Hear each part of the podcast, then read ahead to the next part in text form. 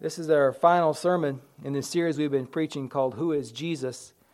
And today I want to say to the answer, in answer to that question, who is Jesus? He is the one who lived, died, and lives again.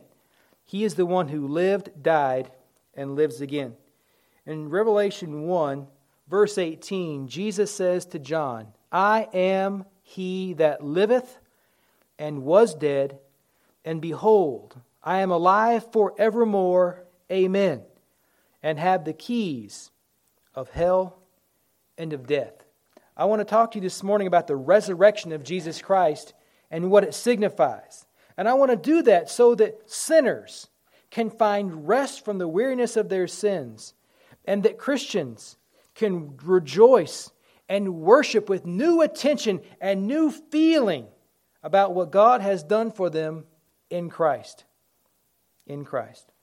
Today, we're celebrating the greatest day in history, Easter Sunday. Easter, Jesus rose from the dead over 2,000 years ago now. And, uh, well, just about 2,000 years ago, I reckon. I think 2020, 2027 will be 2000, the 2,000 year anniversary of it. But that single event of that day changed the world. Changed the world. The world has never been the same since Jesus came out of the ground. Jesus was a regional celebrity, a regional personality. He was God in flesh, but nobody believed it. Very few people did. He had some followers. He had 12 guys who he ran around with, his 12 apostles, his 12 disciples. They went around doing miracles and preaching the truth. One of those guys was a traitor. By the time Jesus comes to the cross, the number of people that are following him is smaller than when he began. The Bible says that thousands followed Jesus, thousands followed him. But when he began to teach some particular things, people said, I'm not going to go along with that anymore. That's too crazy. Read John chapter 6 and you'll see that. Right after Jesus feeds the 5,000 with a few loaves and a few fishes, the people are all just, man, this guy is the guy. And then Jesus says, Nobody can follow me except I let him follow me. And you have to eat and drink my body, and you have to eat my body and drink my blood if you're going to have everlasting life. And the people they say, now wait a minute, that sounds crazy. And so a lot of people left him. By the time he gets to the cross of Calvary where he dies, there are only maybe four or five people around. His mother was there, of course. John the Beloved was there, and a few others, mostly ladies. But he was all abandoned.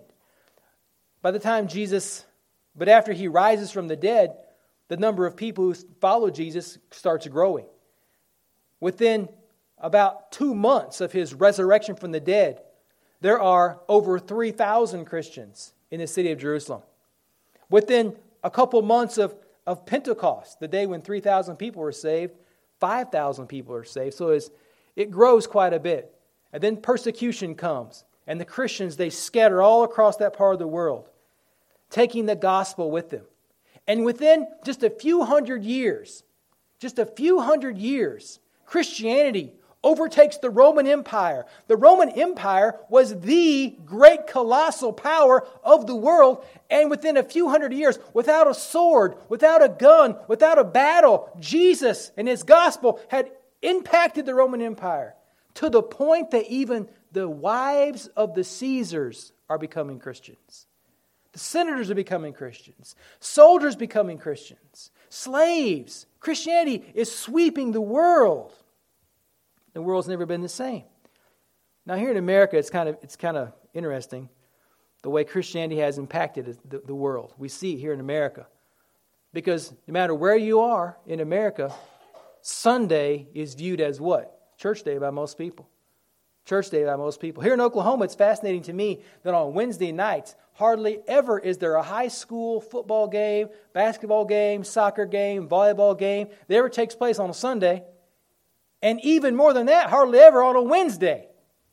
Because our culture has been impacted by Christianity in a massive and incredible way. Christianity has been around a long time, and Christianity is here to stay, regardless of what you might think. Christianity has existed under monarchies, police states, in republics, and in primitive tribes. Christianity is everywhere. It's hard to find a place where it has not been, it hasn't touched. What is the cause of it? What has caused Christianity to have such a seismic impact on the world? And I want to give you seven things about that, all right? Seven things. Well, we won't be at, we won't we will not be here past noon, I promise. But seven things. Number 1. The reason why the resurrection of Jesus Christ is so impactful is because Jesus, according to John chapter 1, verse 1 and verse 14, Jesus was God in the flesh. He was very God in flesh. He was the creator.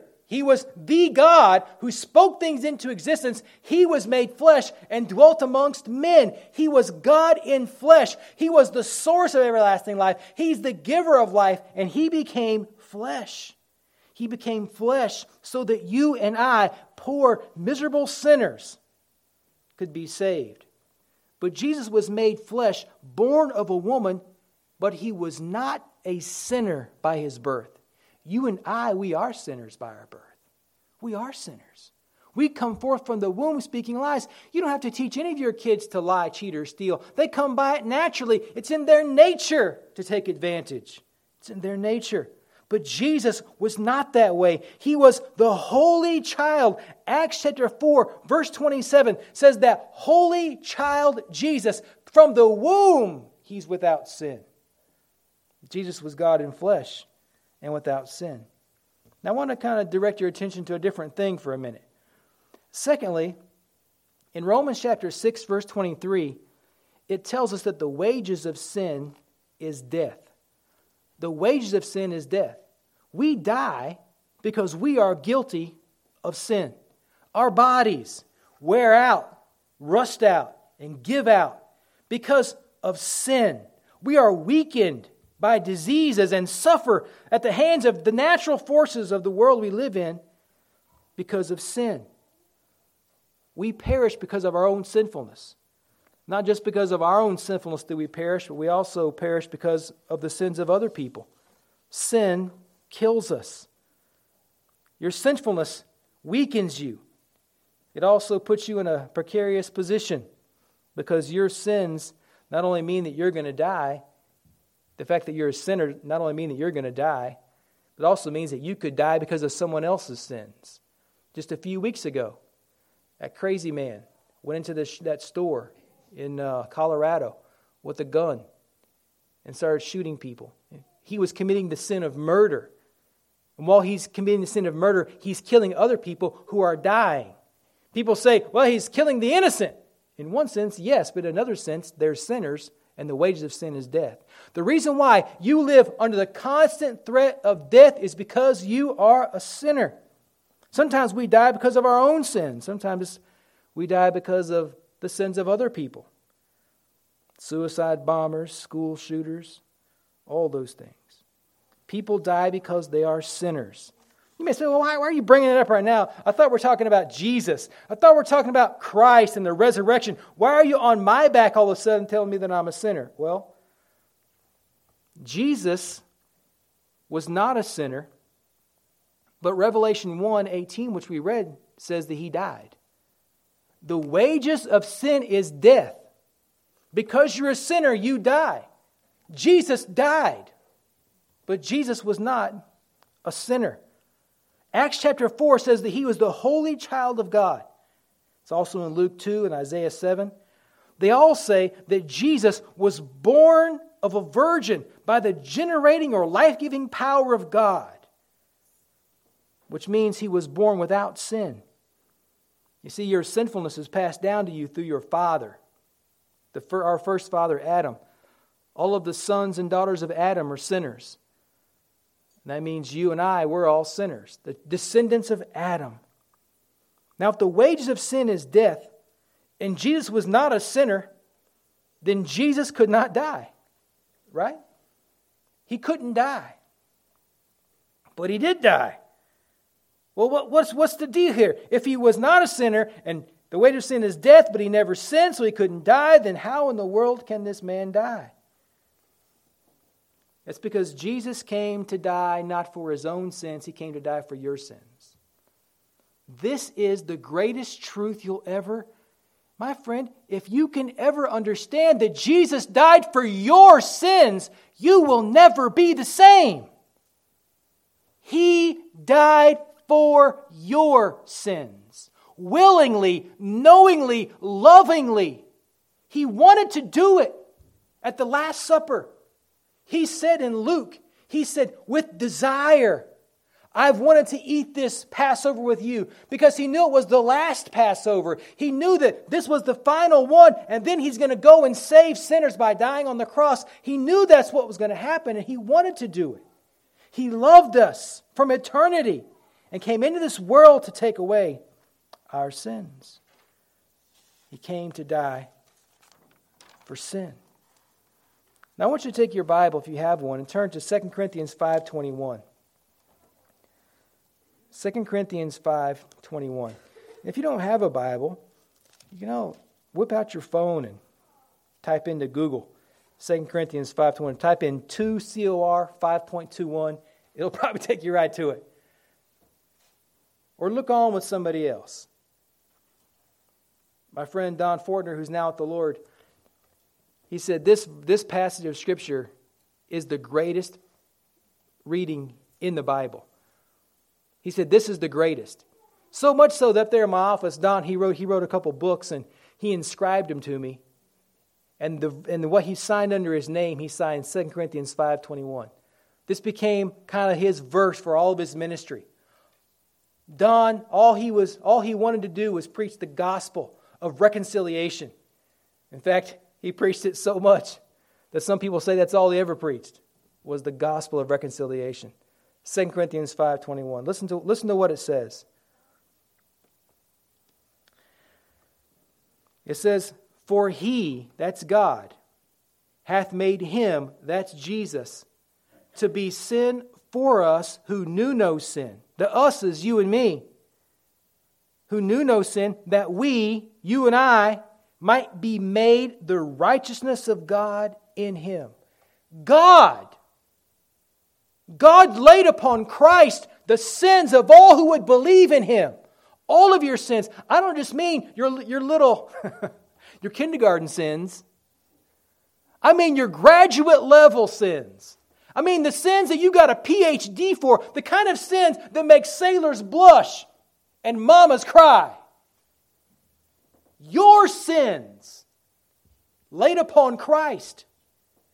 He made him to be sin for us who knew no sin, an innocent sin bearer, taking your sins on himself and dying in your place because you deserve to die. And taking those sins upon himself so completely that he dies and goes into the heart of the earth. God made Jesus guilty of our sins so that we could be made righteous, so we could be made sinless. Don had a story. He was preaching, Don Fortner was preaching in Illinois, and he had a radio broadcast that extended up into Illinois. And he got a letter from a man who was on death row in the Illinois State Penitentiary. The guy wrote him a letter and said, Don, would you please come see me? And so Don was up there one time and he went to see the guy. And the guy said, Don, I've been hearing what you're saying on the radio. And I believe, 2 Corinthians 5.21, he hath made him to be sin for us that knew no sin, though me, that I could be made the righteousness of God in him. A guy who is on death row for killing somebody. He came to realize that Jesus died for him too. Now, I don't know what you've done. I don't know what you've done. Only you know what you've done. Only you know what you've thought of doing. And the thought of foolishness is sin. You know you, and God knows you. And God knew you before you ever, before you ever were. Before you ever existed. Jesus died 2,000 years ago. I wasn't born until 1978.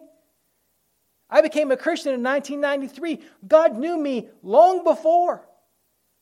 And Jesus died for those who would believe in Him long ago, knowing what you would be knowing how bad you'd be, he laid your sins on Jesus. Isaiah 53 says that, G- that God the Father bruised and crushed Jesus, not for the sins that Jesus committed, but for the sins that you and I have committed. And he crushed him and bruised him. He had to suffer. Sin has to be paid for. The wages of sin is death. It never changes. What we deserve for our sin is death. But Jesus died in our place. He died a substitutionary death. He took our place on Calvary. On Calvary, God placed the sin of those who would believe on Him onto Jesus. Jesus on the cross began to suffer. He cried out in agony. He became the object of God's wrath so that you could go free. Think of it like this. If somebody wanted to do harm to one, want somebody in my family, I would stand between my wife and my kids and take the harm. You know, we got the Secret Service, right? You guys know what the Secret Service does. They protect the president. And you know, and what they're supposed to do is if the president is walking down the street and guns go off, what happens when you hear a gun go off? Well, if you live in Lawton, you look out the window. Who's shooting? this happened not long ago at our house, man. Guy walking down the street and had a pistol and pow, pow, pow, take some shots up in the air. Man, we looked out the window. Who are they shooting at? But normal, normal people, not Lawtonians, hear gunshots and what happens? You hit the dirt, hit the deck. But a Secret Service agent, when they hear shots, they swell up. They make themselves big. They don't hit the ground, they become a shield. They become a shield to protect the president. In Jesus Christ, the wrath of God coming towards you and I in our death. The wage of sin is death, but Jesus Christ coming between us and God's wrath and being crushed, bruised, and wounded for our sins,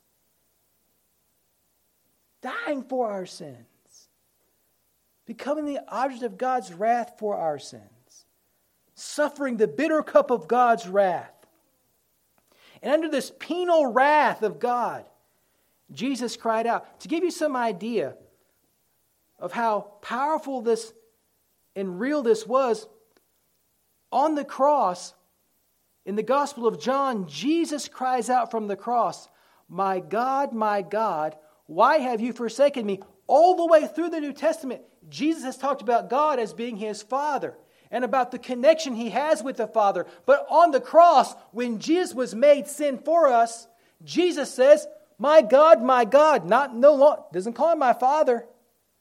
Calls him my God, my God, because something is happening in his feeling, in his relationship to God. Now he's become guilty of sin. He's estranged from God in a sense. And he says, Why have you forsaken me? This is a great mystery, in my opinion. Because Jesus, the Father, and the Holy Spirit are one being, three persons in one being. But in that moment on the cross, Jesus, for the first time in his whole existence, feels absent, feels disconnected from his Father and the Holy Spirit. And he says, Why have you forsaken me? Why have you forsaken me? Theologians describe it as God turning his back on Jesus. And when that happens, the Bible says the whole world went dark. The whole world went dark for a few hours. Darkness falling upon the world because something incredible is taking place. The wrath of, of God is poured out on Jesus, and an earthquake takes place. Some theologians say that this earthquake cracked every rock in the world, that it cracked the earth itself. Cracking, cracking, cracking. That may not be true, but it is something worth thinking about. All the wrath of God for all the sin ever committed aimed at one person in one spot at one time. All the force of God's wrath crushing. That's the, the Bible uses this word, bruising and crushing him, Isaiah 53. Taking your sins on himself. God doing that, punishing Jesus, and Jesus saying, My God, my God, why hast thou forsaken me? And then after that, Jesus, the Bible says in John 19, verse 30, Jesus as a conscious and willing sufferer for sins. Here's what he says in John 19 30. It's finished. It is finished. And they say that the Greek word there is tetelestai, which is an accounting term that means it's finished. It means the, it's paid. You ever got a bill? You ever got a bill in the mail? Don't you love bills? You ever, you ever had a, when I was a kid, we had payment books, you know, for your car, and you tear out your payment book and mail it in. Now they just, you know, they, they do it through your digitally. You get a payment book. And when you pay off a car or pay off your four wheeler or pay off your house or pay off your tattoo, when, you, when you get a bill paid off, they send you that last bill and they stamp it. I like, I like getting the ones with the stamp on it. They stamp paid in full right on it. And you, when you get one of those, friends, don't throw it away. Put it in the file cabinet, put it in your sock drawer, but don't throw it away because that's important because they ever come back on you, you say, Look what I got. Paid in full. And they say, Okay. This term that Jesus says, it is finished, that is Him saying, it's paid for, it's done. God's been satisfied, God's been appeased. And the Bible says, He says, it is finished. He bows his head and gives up the ghost. He dies. He dies. He voluntarily delivered up his soul and spirit as payment for the satisfaction of God so that you and I could be accepted by God, so that we could be made the righteousness of God in him. What I'm, what I'm saying when I say that is that if you have put your faith in Jesus as your Savior, God accepts you as if you were Jesus Himself. You say, all that for faith? Yeah. All that for faith because Jesus died. Because Jesus died. Jesus died because he wanted to die. He gave up his life in exchange for ours. He saved us. And Jesus died. And his soul and spirit went into the heart of the earth, into the realm of the dead. The realm of the dead was a place from which Jesus had delivered people. Four or five times in the Gospels, read about Jesus raising some someone from the dead. But now Jesus is dead. Who's going to raise Jesus from the dead? Who's going to get him out of the grave? He said, After three days, I will rise again. Who's going to raise him? Well, God raised him. Acts 13:30 says God raised him from the dead. Acts 17:31 God hath raised him from the dead. Galatians 1 God hath raised him from the dead. Ephesians 1:20 God hath raised him from the dead. Colossians 2:12 God hath raised him from the dead. I mean, God raised Jesus from the dead because the debt of sin had been paid. Why did God do it? Because Jesus had satisfied divine justice. You guys know somebody who's got a who's been got a police record? They've been they got a, they got put in jail, and they have to go down there to pay their debt to society. Right? They got to go down and go to prison or go to the jail, whatever it is. They get to get out of jail when they've paid when the price is paid when they've when they've paid up it's done they're out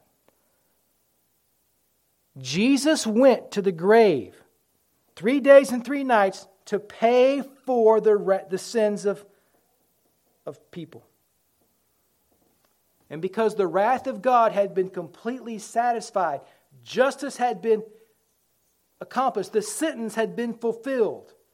Because the wrath of God against sin had been satiated or satisfied, God raises him from the dead. We could say it like this that the just wrath of God and his holy indignation towards sin and sinners had been appeased by the blood and death of Christ. So now Jesus can come out of the grave. Now, the evidence that God was appeased and satisfied is that he raised Jesus from the dead.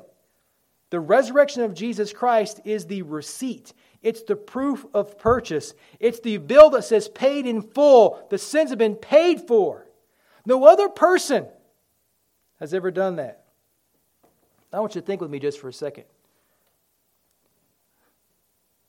People die and go to hell because they're sinners. They die and go to hell because they're sinners. And they stay there forever. You know, I was, I was watching something as, as a European thing, and they said if a guy gets convicted of murder, that it's a life sentence in Europe, automatic, if he gets convicted, which means he's got to do 15 years. That's a life sentence in, in the United Kingdom 15 years. 15 years. But after 15 years, you get to get out, right? That's what they said. 15, you get out. But a person who dies and goes to hell, how long does a person got to be in hell before they get to get out? How long do they get to, how long do they have to be in hell before their sins are all paid for? Let's say you got a you got a 75 year old dude, 75 year old guy. Does he if he if he's in hell for 75 years, does he get to come out? No. Oh, well, what if, what, if, what, if, what if he goes for 80 years? Can he get out if he does 80 years in hell? No. What if he's in hell for a thousand years? Does he get to get out? No, he does not. What if he's in hell for a million years? Doesn't get out. You see, a sinner suffering for his sins can never satisfy divine justice because they're a sinner. Can never satisfy divine justice. In Isaiah 53, it says that God sees the travail of Jesus' soul in the place of torment and is satisfied. And is satisfied. But God looks down at the place of torment and sees a man, a woman, a young person who's died because of their sins, and he's never satisfied. Their suffering is never enough just ongoing. You say, well, that sounds kind of extreme to me. That's because you and I do not understand what's, how bad sin really is. You and I got, we got little sins and big sins. We got sins we don't mind. You have, you, have you ever bragged to somebody about a sin you committed? You ever brag? I have. What about, what about this? You got sins you committed you'd never tell anybody about? You got anything like that? I do. We, we have sins in all these categories, but God's got them in one category. You sin against me, you deserve to go to hell. And my friends, every one of you have sinned against God and deserve to go to hell. Every one of you. You say, You don't know me very well. I don't have to know you very well. I can see you and I know. God's word says all have sinned and come short of the glory of God. You're a sinner. And you can go to hell, but you'll never satisfy God's wrath. You'll never satisfy divine justice. Only Jesus could do that. Jesus was accounted by God as a sinner, and he treated him like a sinner, and he bore our sins. Then he rose again. In Romans 4 23 to 25, if you want to turn and look, look at it, you can. It says that Jesus died for our sins but it says he was raised again for our justification. We can be saved. We can put our faith in Jesus and be saved because he rose from the dead, and his resurrection is the proof that Jesus paid for and satisfied the demands of justice. Jesus was raised for us. He was not raised for himself. He was raised from the dead so you and I could get the benefit of it. You see, friends, the resurrection is fundamental to our future as Christians. Because our Savior lives, we can and do live. Revelation 1:18 is where we started. Jesus said, "I am he that liveth and was dead. But then he says, And I will die no more. Listen to the reading. I am he that liveth and was dead, and behold, I am alive forevermore. No more death for Jesus. His one offering on the cross was enough. And my friends, I don't like to poke fun at other churches, but there's a church in this town that every single day they re offer Jesus Christ in a physical offering, they think, every single day. Every single day. And today is one of their highest days of the year, Easter Sunday, where a priest will stand before a congregation and hold up some bread, a little, little round circle, and he'll say, Behold, the Lamb of God that takes away the sin of the world. Re offering Christ day after day, and they can't stop doing it. Even during the COVID times, they kept on doing these offerings even with nobody there. Because if they ever stop offering Christ, guess what happens? There ain't no salvation for anybody. But Jesus was offered one time on the cross. And that one offering satisfied God's wrath and justice and makes salvation available to you.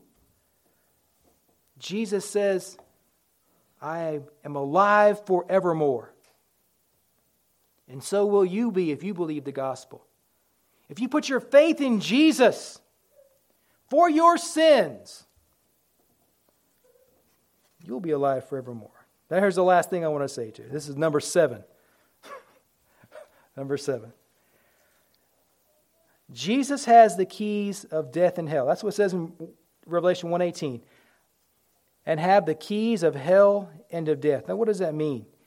It means that Jesus has the authority or the power over death and hell.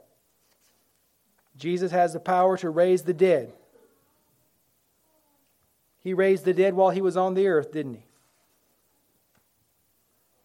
And Jesus will again raise the dead in the last day. He'll raise all the dead saints, all of your friends and family who have died in Christ and are buried.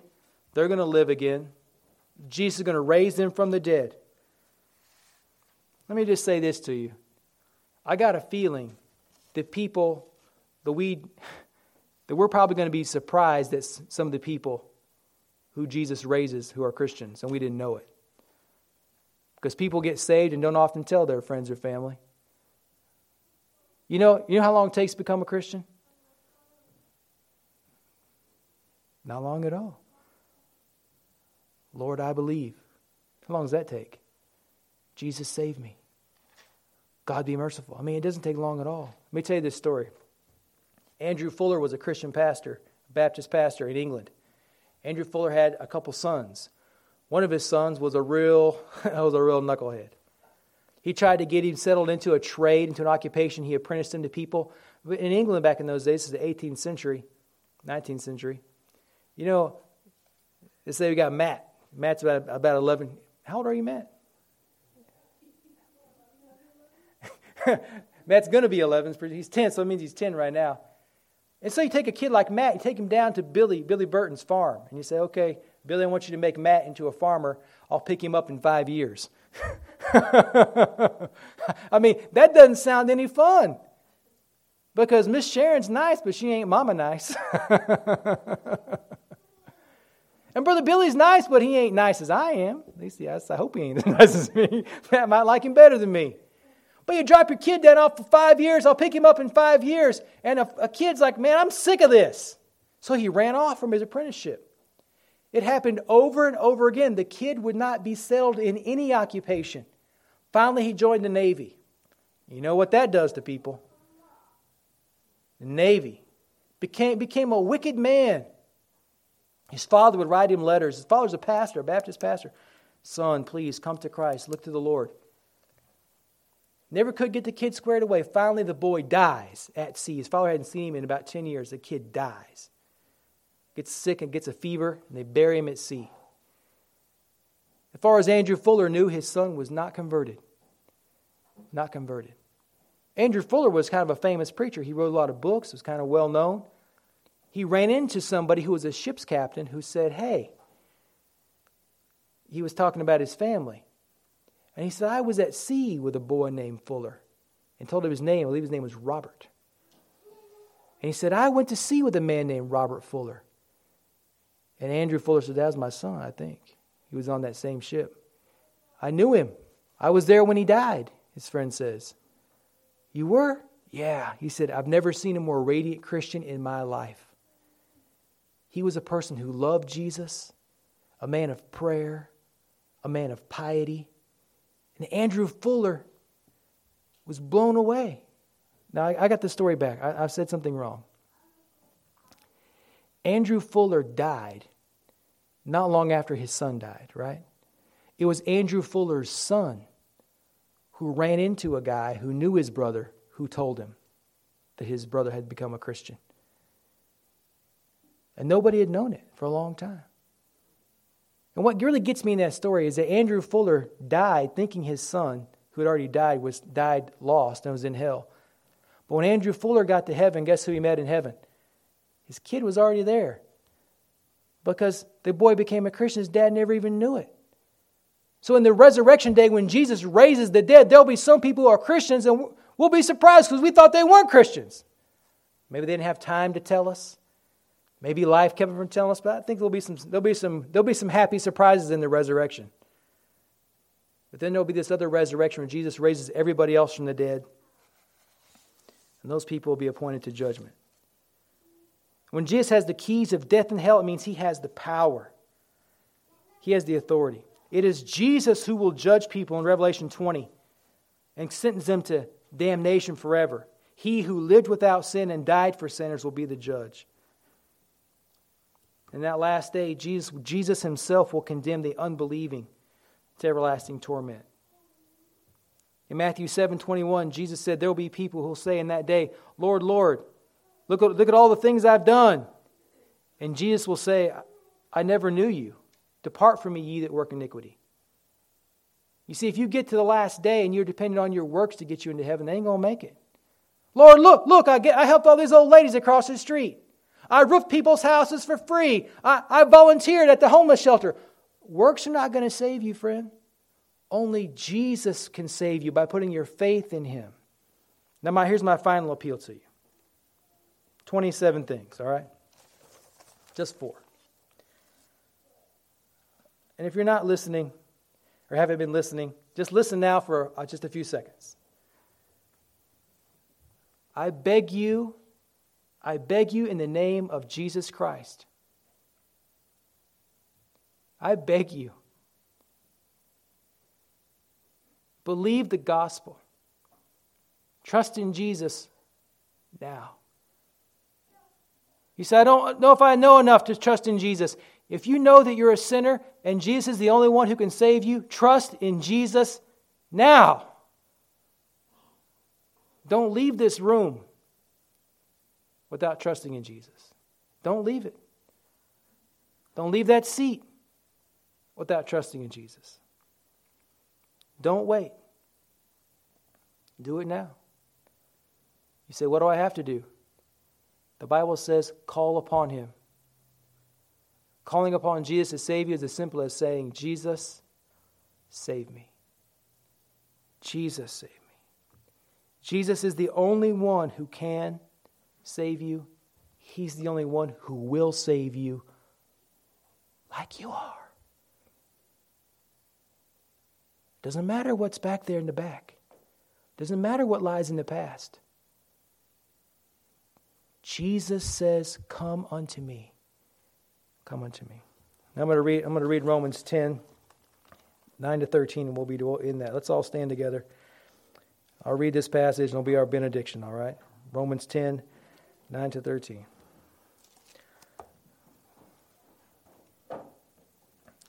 I'm going to ask you to stand just as I'm saying we're, we're leaving. I'm going to read this and we're done, all right? Romans 10, 9 through 13. Be helpful if I turn to Romans instead of Corinthians.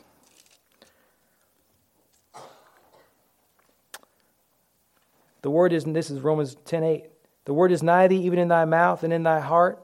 That is the word of faith which we preach, that if thou shalt confess with thy mouth the Lord Jesus and shalt believe in thine heart that God hath raised him from the dead, thou shalt be saved.